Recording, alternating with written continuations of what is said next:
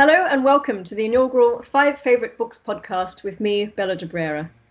I like to think of this podcast as a kind of literary desert island discs, during which I'll be talking to a variety of guests about which books they'd take with them if they were to be stranded on a desert island. During the course of my conversations, I'll be hoping to find out a little bit more about both the books and my guests. And I'm delighted to announce that my first ever guest is going to be Greg Sheridan, the Australian newspaper's foreign editor who specialises in Asia and one of the nation's most influential security commentators. Greg was given an Order of Australia, Order of Australia honour in two thousand sixteen with a citation for distinguished service to print media as a journalist and political commentator on foreign affairs and national security, and to Australia's bilateral relationships. He's also a prolific writer, having authored to date seven books. His latest, God is God Good for You, A Defense of Christianity in Troubled Times, is an passionate defense of religious belief in a secular age, and has so far has sold thirty thousand copies worldwide. Greg's first favorite book today is The Year of Living Dangerously by Christopher Koch, written in nineteen seventy-eight.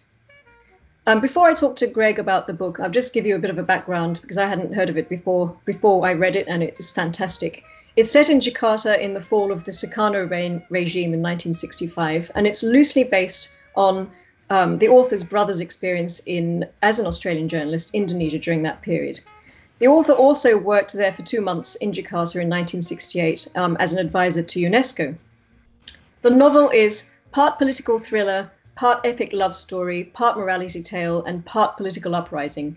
And it's the story of a young Australian journalist, Guy Hamilton, a British female diplomat, Jill Bryant, and a fascinating character, Chinese-Australian male dwarf, Billy Kwan.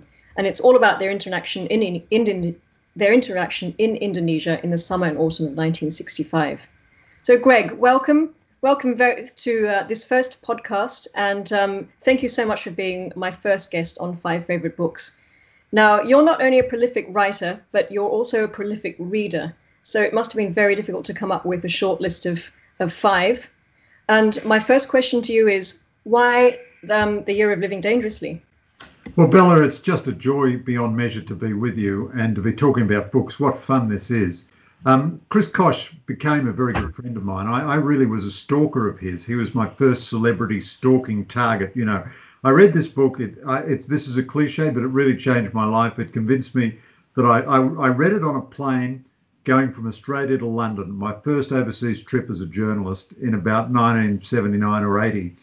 And it was such a vivid, magnificent evocation of Jakarta and Indonesia and everything that a foreign correspondent can do and be, with much deeper themes as well, of course, that uh, I thought when we when the plane stopped in Singapore, I thought, I'm going to the wrong place. Why am I going to London? Southeast Asia is so much more interesting. And from that moment on, I wanted to be a foreign correspondent, and I wanted to spend a lot of time in uh, Indonesia. And um, but as well, as I think you've kindly said, it's just one of the, I think it is the best written, most magnificent Australian novel uh, of any kind.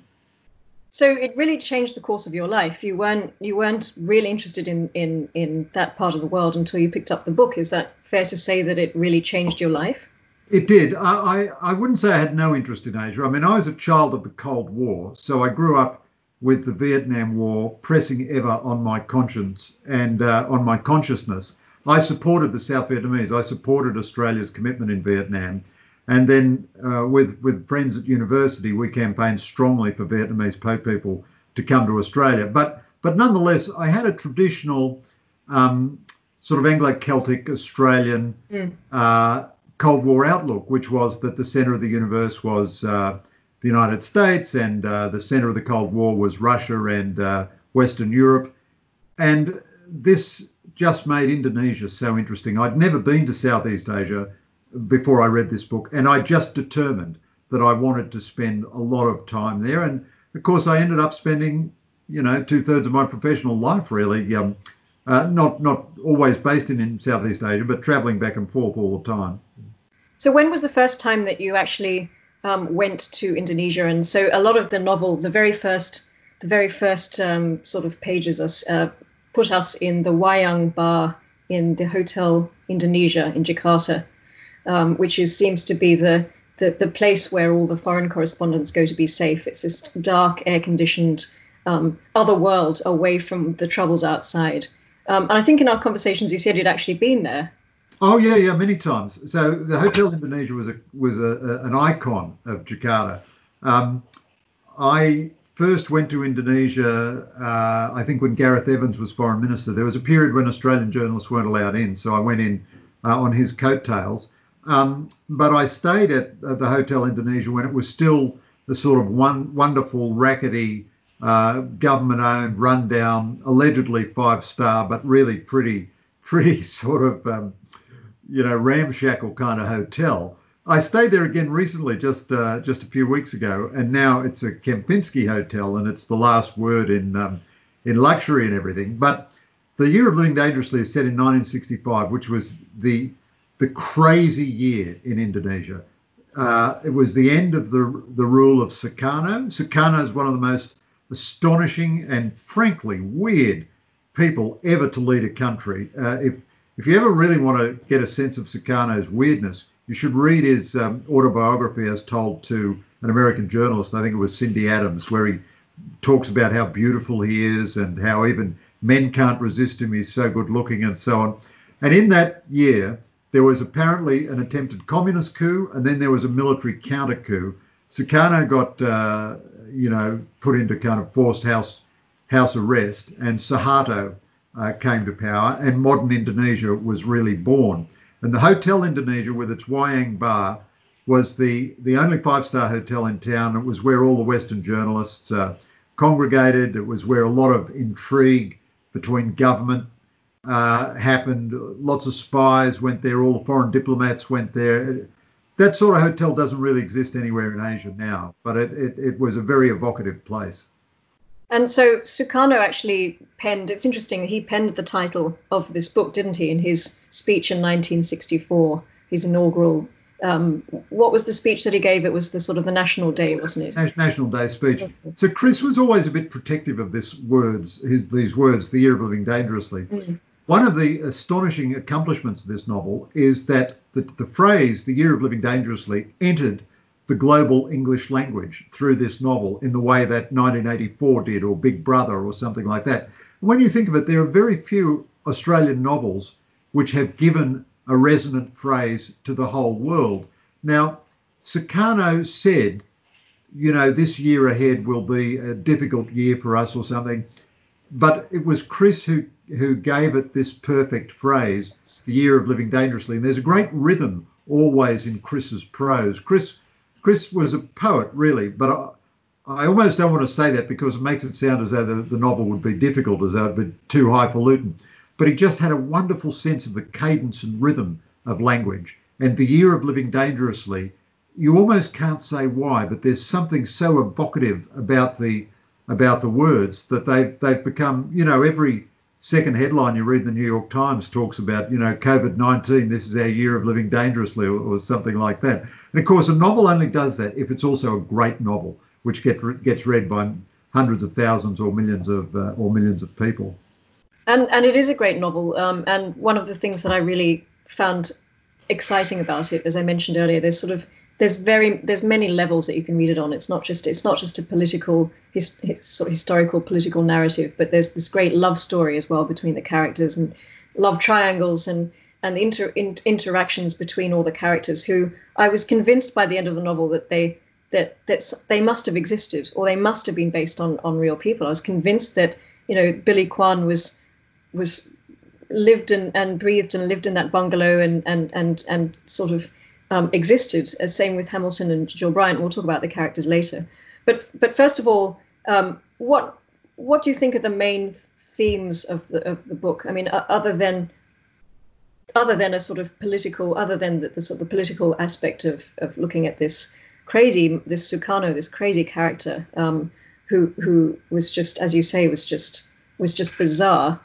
Um, well, Bella, the book operates on many levels, but again, it does so seamlessly. I mean, it, it sounds too pretentious. It sounds like Lit Crit one to say it operates on many levels. It's essentially really the story of Billy Kwan. Uh, now, Chris always felt that a literary novel should be a great commercial success. He wanted to have millions of readers. He didn't want to write you know, for an academic audience and, and uh, just be cheered on by critics. Although this book had wonderful critical reviews, you know, Anthony Burgess and Graham Greene and uh, The London Spectator and The New York Times. All over the world, this was regarded as a great book, and it won all kinds of awards. But at one level, it works as Guy Hamilton's story. He's the Australian journalist. He goes to cover Indonesia in nineteen sixty-five. He falls in love with the British diplomat Jill Bryant. They ultimately uh, come together, and, and, you know, at the end of the novel, they're going to get married. And he witnesses the downfall of Sukarno. But really, the book is all about this astonishing dwarf, Billy Kwan. And in an earlier incarnation of this book, Chris had written it as The Dwarf of Melbourne. And uh, then he transposed the setting to Jakarta, and everything works seamlessly together. At one level, the deepest theme is a very uh, um, big theme in Chris's work, which is the, the danger of illusion. So Billy Kwan, this half Chinese, half Australian dwarf cameraman, mm. idealizes Sukarno, and he idealizes Guy Hamilton. Yes. They both let him down. Yeah. And he cannot deal with yeah. the with the shattering of the illusion. He he believes Sukarno is going to be a great leader who loves the poor of Indonesia and who will help them have a decent life. He believes Guy Hamilton is a kind of a, a great man, a knight errant, and he Billy Kwan is also in love with Jill Bryant, and he He withdraws and fosters the affection between Guy and Jill. But then Guy, being a typical journalist, betrays Jill's trust in the interest of a story. Of yeah. course, that's what drives all journalists, you know, the interest of the story. Yeah. Yeah. And uh, so he disillusions Billy. And then Billy finally makes a political protest against Sukarno, which sees him get killed. But it's almost like a suicide. And this is a theme which runs through Chris's work all the time. The the... the false promise of illusion and the need to deal uh, with reality. And of course, Indonesia for a Westerner is in many ways, uh, or was then particularly, a land of illusions. You know, so much of the of the novel occurs at night, mm. and it's very hard for the Western consciousness represented by Guy Hamilton to try to come to grips with the fluidity and ambiguity of uh, of Javanese culture. I believe that the Department of Foreign Affairs, even today, these many decades after it was written, still gets their new diplomats arriving in Jakarta to read this book, because yeah. it's the best Western treatment of Indonesian culture and the, the interrelationship, the you know, the the collision of the Western culture and the Indonesian culture. I don't I don't think Guy ever really understands where he is, and I don't think he really tries to understand.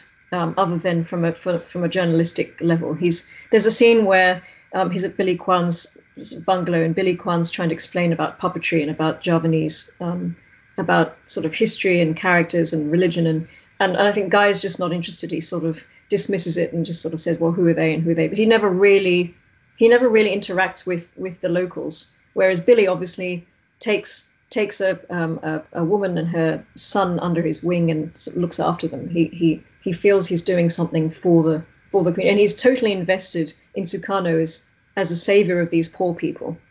And I think it that's is, how he differentiates himself between the other characters, because he really feels it. Billy's uh, there are some of the most powerful scenes in the novel. Uh, Billy visiting the woman in the campfire, mm. the poor woman, yeah. trying to care for her and it's, her baby. These are ex- scenes of just magnificent writing. Uh, they're, they're just the most beautiful scenes you could imagine in literature. I would have a slightly dif- different uh, interpretation of Guy Hamilton. I think Guy, uh, another very typical theme of Chris's is the duality uh, that we all have within us, which is ultimately the duality between good and evil. Mm. But Guy is himself caught up in his own duality.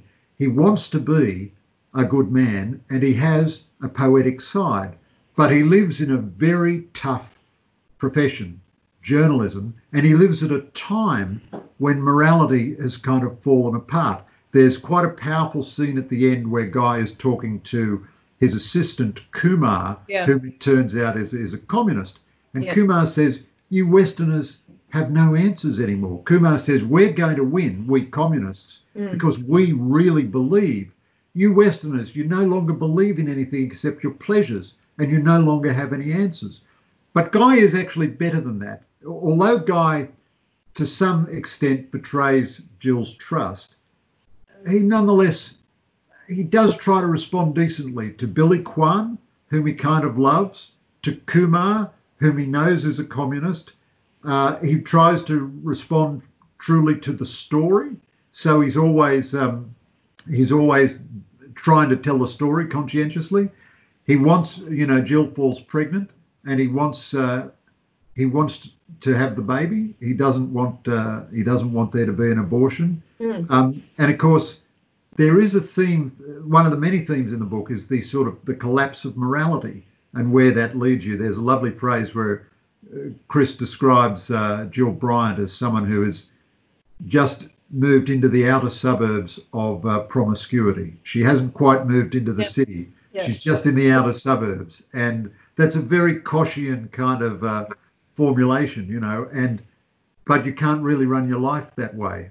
Yes, uh, certainly, and- certainly Guy doesn't like to hear about that aspect of Jill. He likes, and I think there's there's another quote where he's described as sort of as as as, as having Edwardian um, Edwardian moral um, Edwardian morality, so morality from another age, not the nineteen sixties. Um, yeah, yeah, Guy's a kind of old-fashioned. Good he's guy. old-fashioned, yeah. Guy, Guy is a sort of a knight-errant. Uh, yes. I mean, he's a tall, broad-shouldered, brave bloke, suffering a whole series of his... dressed, immaculately dressed. Well, you know, he dressed like a... Uh, well, of course, he was played by Mel Gibson in the film. Yeah. And visually, that was a very good... Uh, it was a very good casting. And Jill, Jill in the novel um, is is a gentle person who wants a big guy to look after her yeah. in a way, you know? Yeah. And, uh, of course, this is... One of the reasons I think Koch couldn't write about uh, contemporary lives was because the, you know, relations between the sexes just were not something he understood in a contemporary. So he, he, most of his novels are set at the latest in the nineteen sixties and seventies, and often a long time, a long time uh, uh, before that. So do you think Koch sort of modelled himself slightly on Guy, or I mean, sorry, he modelled slightly Guy, he modelled Guy on himself rather than.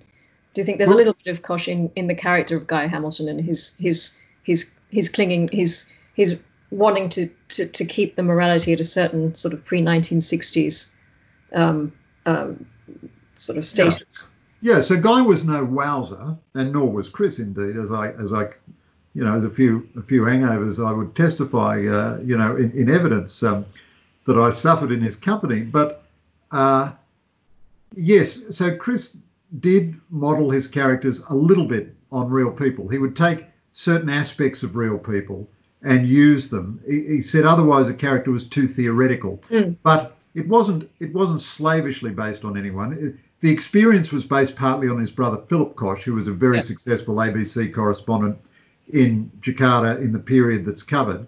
And certainly I think his attitude to um, issues of morality was similar to Chris's, but on the other hand, Chris Chris is a kind of contemplative uh, poet and novelist, whereas Guy Hamilton is a man of action. Guy Guy likes to be out in the street uh, with the smell of cordite, as close to danger as he can get. You know, so that aspect that aspect of Guy uh, was not based on on Chris.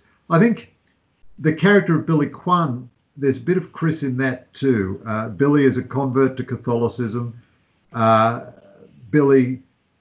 is always, he keeps all these secret files on everybody. He's very, uh, very always turning over in his mind the meaning of events. He's thinking things through. He's an intellectual, but also he's out uh, recording um, recording events th- through his lens. Yes, actually, that's something that I like to, the, the secret files thing is quite strange. I, I sort of had a lot more sympathy for the character of Billy Kwan until, until we realised, until we found out that he'd been keeping some very, very detailed and Um, um, probably not very suitable notes on everybody, um, you know, and, and, and had body types for women and sort of um, uh, was basically spying on spying on Jill and and um, Guy and, and writing about it, um, and that sort of goes beyond the beyond normal behaviour for for anyone. And so I sort of at that point in the novel, I just I thought I I, I quickly. became disillusioned with the character of Billy Kwan because it showed that it was it was creepy is a, is not the right word, but No, creepy is okay. And I, I know just what you mean, Bella. Yeah. I, I went through a similar series of through the window at people and writing it down. Yeah. I went through a similar series of feelings with Billy myself when I first read the book. Billy, I think, is one of the great characters of English literature. So Jill Bryant and Guy Hamilton, they're very fully realised, and some of the other characters, they're, they're great. But there are lots of Jill Bryants and Guy Hamiltons throughout literature. There's only one Billy Kwan. Yeah. Billy Kwan is is an extraordinary literary creation. And, of course, he's not meant to be altogether a good guy or altogether a normal guy, because even his obsession with Sukarno is abnormal. His obsession with Guy is abnormal. Yeah. Now, at one level, you can say it is a little bit like a novelist does, uh, you know, what Billy did. So a, a good novelist will very often have very detailed notes about the characters he's wanting to create. Yes. And Billy, of course, was sort of wanting to create Guy, as well as seeing in Guy a hero uh, and a saviour. He was also trying to mould Guy. So doesn't, early on... Doesn't he say to Guy, I created you, I made you? That's that's yes. one of the things that he says to him. He he feels that he he feels that he was... Because he thinks he's, he's sort of godlike, like Sukarno, because he also says, I could have been Sukarno. So he, he feels that he has that, that godlike power that Sukarno has. Yeah, so Billy is a guy who is seduced by his own illusions, and but he's a brilliant, brilliant guy, so the seduction is not altogether fraudulent. But mm. you're absolutely right, Bella. Um, when Guy first gets to Indonesia, so part of one of the joys of the book is the tremendously realistic way it deals with the profession of journalism. And, and of course, we're rightly talking about the meaning and the themes of these characters, but of course it's also a wonderful naturalistic novel. You know, it's a rattling good read. You know, you're thrilled. What happens next? All yeah, look, I couldn't, I couldn't put it down. Yeah, absolutely. I, I, when I first read it, I read it all the way on that yeah. one flight. You know, yeah. and then I've read it many times since.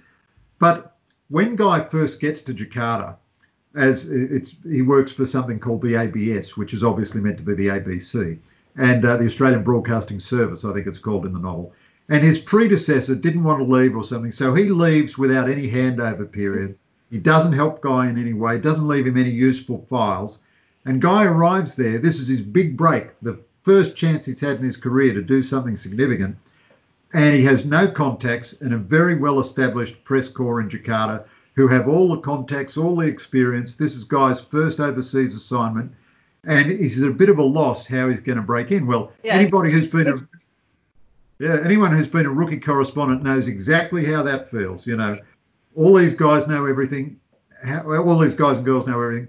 How am I going to get yeah. my first? Yeah. And very often somebody gives you a hand. When I went to Indonesia, brilliant Indonesian diplomat Sabam Siagian sort of adopted me in the way Billy Kwan. Yeah. I mean, Sabam was not weird like Billy Kwan, but he wasn't. But Sabam, you know, I was I went there first with Gareth Evans, and yeah. Sabam was the ambassador, the Indonesian ambassador to Australia, and there were three days of confidential talks between Australia and Indonesia, and every night Sabam would get me to come to the bar in the Hilton and brief me on everything that happened in the talk. So I got infinitely better um, information than I was getting from the Australians or than anyone else was getting, and it was one of those.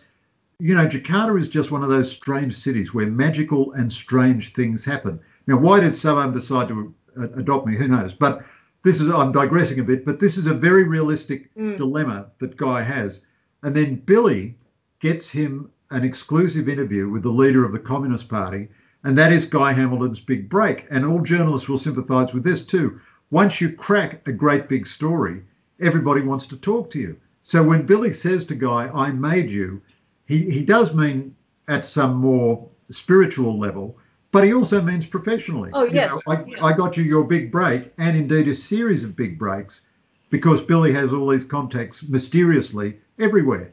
Yes, and that's the other funny thing about the character is that he's he's sort of, he knows all these people, and he manages to get into to, to, to, to all the, the, the, the, the events and all the things that are happening in Jakarta at the time. Like, he's known by everyone, and he's he has he has an influence that doesn't, that doesn't correspond with his with his um, original introduction in the book as being a sort of slightly comedic dwarf. And, you know, there's there's the sort of the description of his big head and his and his and his sort of out of proportion legs and things. But actually, he's very, very highly intelligent, highly well connected, um, and and it it sits uneasily with his dwarfism, which is something that is that he's actually obsessed with. So when they look at the files, um, he's obsessed with the history of dwarves, and he's obsessed with his ho his whole condition, and he's very focused on himself in that as well. That was quite interesting, that the author didn't shy away from that. And it's and there's a scene where Guy actually asks him about him, and is embarrassed to ask him about his his his being a dwarf as well.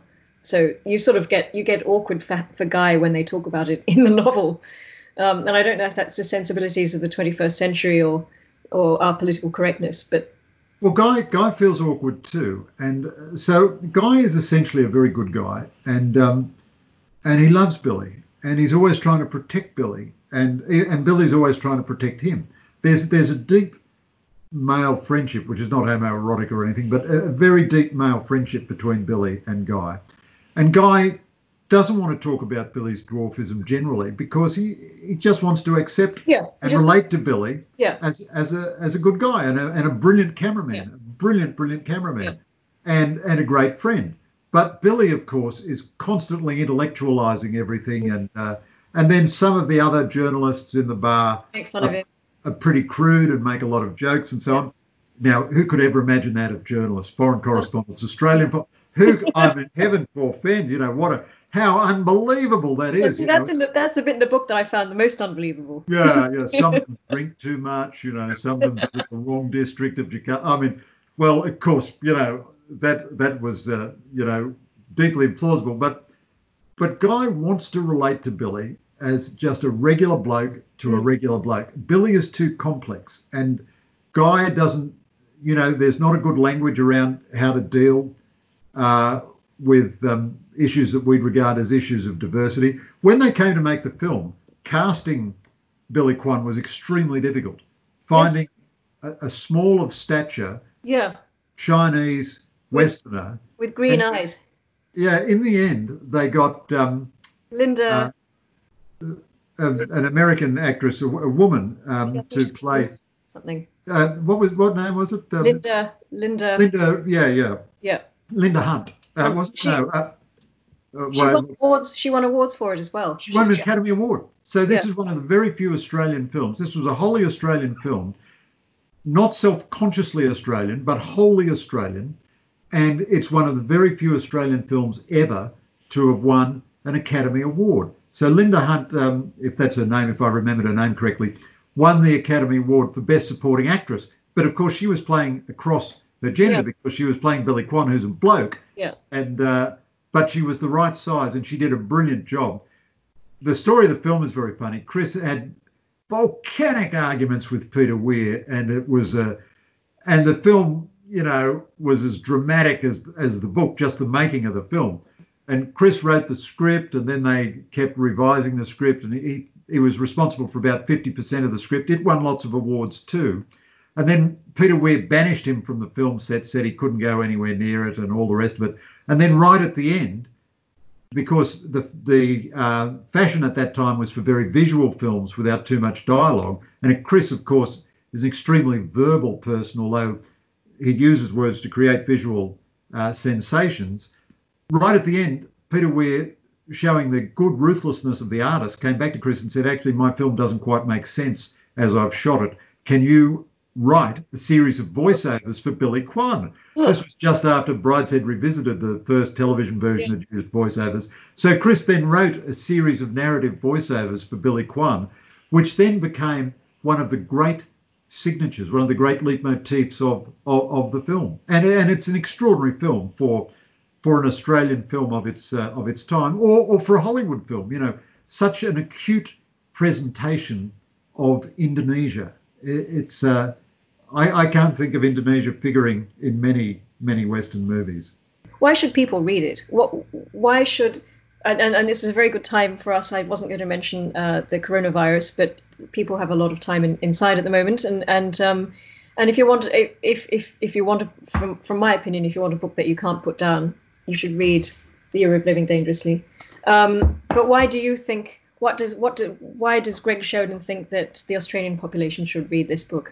First of all, it's great fun. It's a gripping read. A novel is not an academic treatise. A novel tells a story, as E M Forster put it. Above all, a novel tells a story. Secondly, it's uh, it's still the most penetrating study of Indonesia that you'll get in um, in mainstream uh, in mainstream literature. Um, it's uh, uh, there's. Let me. Can I read you a passage? Please that, do. So it's it's an immortal classic treatment of Jakarta, and Jakarta is one of the most complex, Byzantine, extraordinary uh, cities that you could ever um, that you could ever uh, you, that you could ever visit. And there's a um, the writing is both beautiful, but it's not um, it's not difficult, if you know what I mean. Um, now I've just uh, I've just lost this passage, wouldn't you know it? Here it is. Uh, um, oh, here it is. Here it is. So part of the thing is it evokes, with all writing, I found this even with my own writing, one of the things you want to do as a writer is to evoke a certain time and place. Mm. And this gives you Indonesia more classically. So let me read two paragraphs about Jakarta in nineteen sixty-five. And uh, Chris writes, "There is a definite point where a city, like a man, can be seen to have become insane. This had finally happened to Jakarta when we reached the seventeenth of August, Merdeka Day, and the end of Sukarno's year. Amok is an old Malay world, and Jakarta had now run amok with classical completeness. For a long time, a man may be unbalanced, given to irrational hopes and irrational rages. And though these signs are disconcerting, we continue to think of him as eccentric but sane.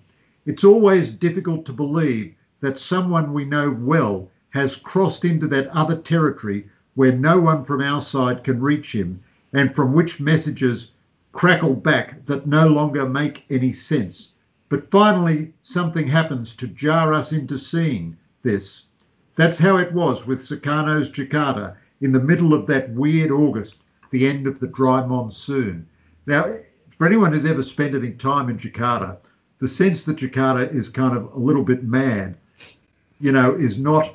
I mean, it's, it's in many ways a wonderful city. I've had nothing but happy experiences in Jakarta, but but there's something in that passage which is timeless. Uh, so he was describing a specific phase where the city was breaking down. But nonetheless, uh, you know, I find that image of a city as a man going insane very arresting. And you do, and you do get the sense throughout the book that you are heading towards a certain insanity, that not just in terms of the city, but everyone's behavior, everyone gets a little bit crazier as, as time goes on. Um, and and I wonder if the new Jakarta will be as, as as insane as the as the old one when they finally move the capital. Yeah, well, there's talk of moving moving the capital. I, I don't think it's ever going to happen. It's uh, I mean, the president has this crazy dream of moving Jakarta to a uh, to a different location. But what you say there, Bella, about the novel, the sense of um, of uh, vertigo almost, or mm. of entropy that you get as the novel goes on. But Chris, uh, one reason I love him as an artist is he hated surrealism or anything like that in art. So the novel remains completely realistic. It's it's poetic and beautiful. It's a heightened reality, but it's completely realistic. You know, you don't turn into a salamander or, or, or no. you know, a flea doesn't become life-size, or, you know, you can't You don't get confused between whether something's a dream or or your waking consciousness. And it ends with the terrible bloodshed mm. of the coup and um, and then the counter coup, and and you know, which was really one of the very bloody episodes of the twentieth century. But nonetheless, right from the start, there is a sense that the tension is is just slowly tightening. Yes. So there's there's humour and light relief and everything in the book, but you just get. And Koch does this magnificently. He builds the tension, and you get the sense all the time that you're getting nearer and nearer and nearer to some kind of insanity or some kind of climax or something. And of course, you know, um, we've given away a bit of the plot that Billy Billy dies, uh, although it wouldn't be very hard to to predict that. And there's a whole series of climactic events mm. uh, at the end. I mean, some people have criticised the book and said it's a typical Western book, you know, the the Westerner in Asia, that sort of thing. It, it bears a lot of comparison to Graham Greene's The Quiet American, mm. although I think it's an infinitely better novel than The Quiet American. But after all, we are Australians interacting with Indonesia. Chris couldn't really write from the point of view of an Indonesian uh, person. He's writing from the point of view of an Australian interacting with Indonesia. And um, so why why read it? Just because it's it's so much, it's so enjoyable, and yet it's so rich at every at every level. Yes, and I'm certainly looking forward to reading it again, actually. So, but with a perhaps a more of a, I, I didn't know so much about the the Sukarno, and I didn't know so much about the historical political uh, background. Um, and I'd like to do some more research before I read it again, because I think it'll be it'll mean much more. I well, the that... other point the other point I'd make about the historical background, Bella, Chris also had a very deep conviction that the uh, Indian culture was profoundly sympathetic to us and fundamentally allied to us. In one of his lovely essays, he wrote that it was the Indians who were our brothers under the skin rather than the Brits. He had a sense of Australia as a second-hand nation on the edge of things. By second-hand, he didn't mean second-rate, mm. but we had to take our culture from somewhere else. So we inherited our culture from, from Britain as a modern European nation. And Chris loved, you know, although he was a German-Irish, he was of German-Irish ancestry, so he didn't have any particular British uh, connections. He loved the British inheritance and everything, but he understood that Australia was something different. We were something different. And he had great sympathy with India as also a child of the British Empire, and also in a sense at second hand. It had been so thoroughly penetrated by the British that there was a sense in which it was both Indian and British, this duality again. And what one of the things that attracted him to Indonesia, I think, was the the Indo inheritance. So the very name Indonesia, yes, the, the Wayang play, yes, which forms such a, a, a beautiful motif in the yes. in the book. Although Indonesia, there's a lot of there's a lot of puppetry, there's a lot of shadows, there's a lot of. Um, I think nearly every every few pages, somehow he manages to tie in the idea of the wayang, the puppets, and that. that yeah. So the, the Wayang Kulit is a traditional Indonesian puppet play, mm. shadow play, and I've attended wonderful wayang performances in Indonesia. But one of the interesting things about it is Indonesia is a Muslim nation. It's the biggest Muslim nation in the world, the most populous Muslim nation in the world. About eighty-five or eighty-seven percent of its people are Muslim. But the wayang is a Hindu inheritance. Mm. It's an Indian inheritance. Mm. And it still has many of the characters of Indian and Hindu uh, derivation. And Chris just loved this sort of thing. He just loved the fertility of the Indian influence. And so in a sense, Indonesia was also coping with this duality. Its own past, yeah, its yes. great past was pre-Islamic yeah. and Hindu, actually, and many Indonesian names are Hindu names. Mm. And somehow Australia is in the slipstream of this. So mm. although Chris was not a professional Asianist, no one in Australian literary history, in my view, has written more powerfully or more evocatively about the Australian connection with Asia. Now, that didn't mean that Chris gave up his identity as a European Australian. Quite the reverse. Because he had such a secure cultural identity, mm. he could journey forth into Asia mm. and really uh, enjoy and benefit from its riches and engage in the deepest dialogue with it, because he knew he was formed by Shakespeare and Goethe and uh, and the Bible and, and, and so forth.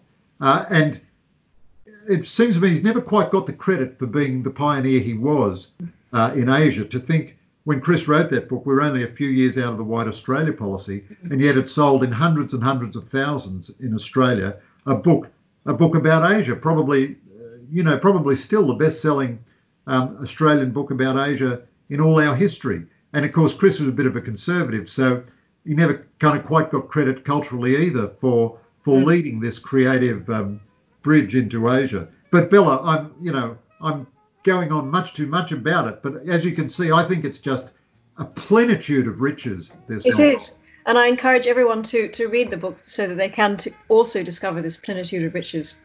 Um, and I think, I think we'll end on that positive note. Um, it's been a fantastic discussion, and I can't wait to talk to you about your next favorite book, which we will not uh, disclose until our next podcast.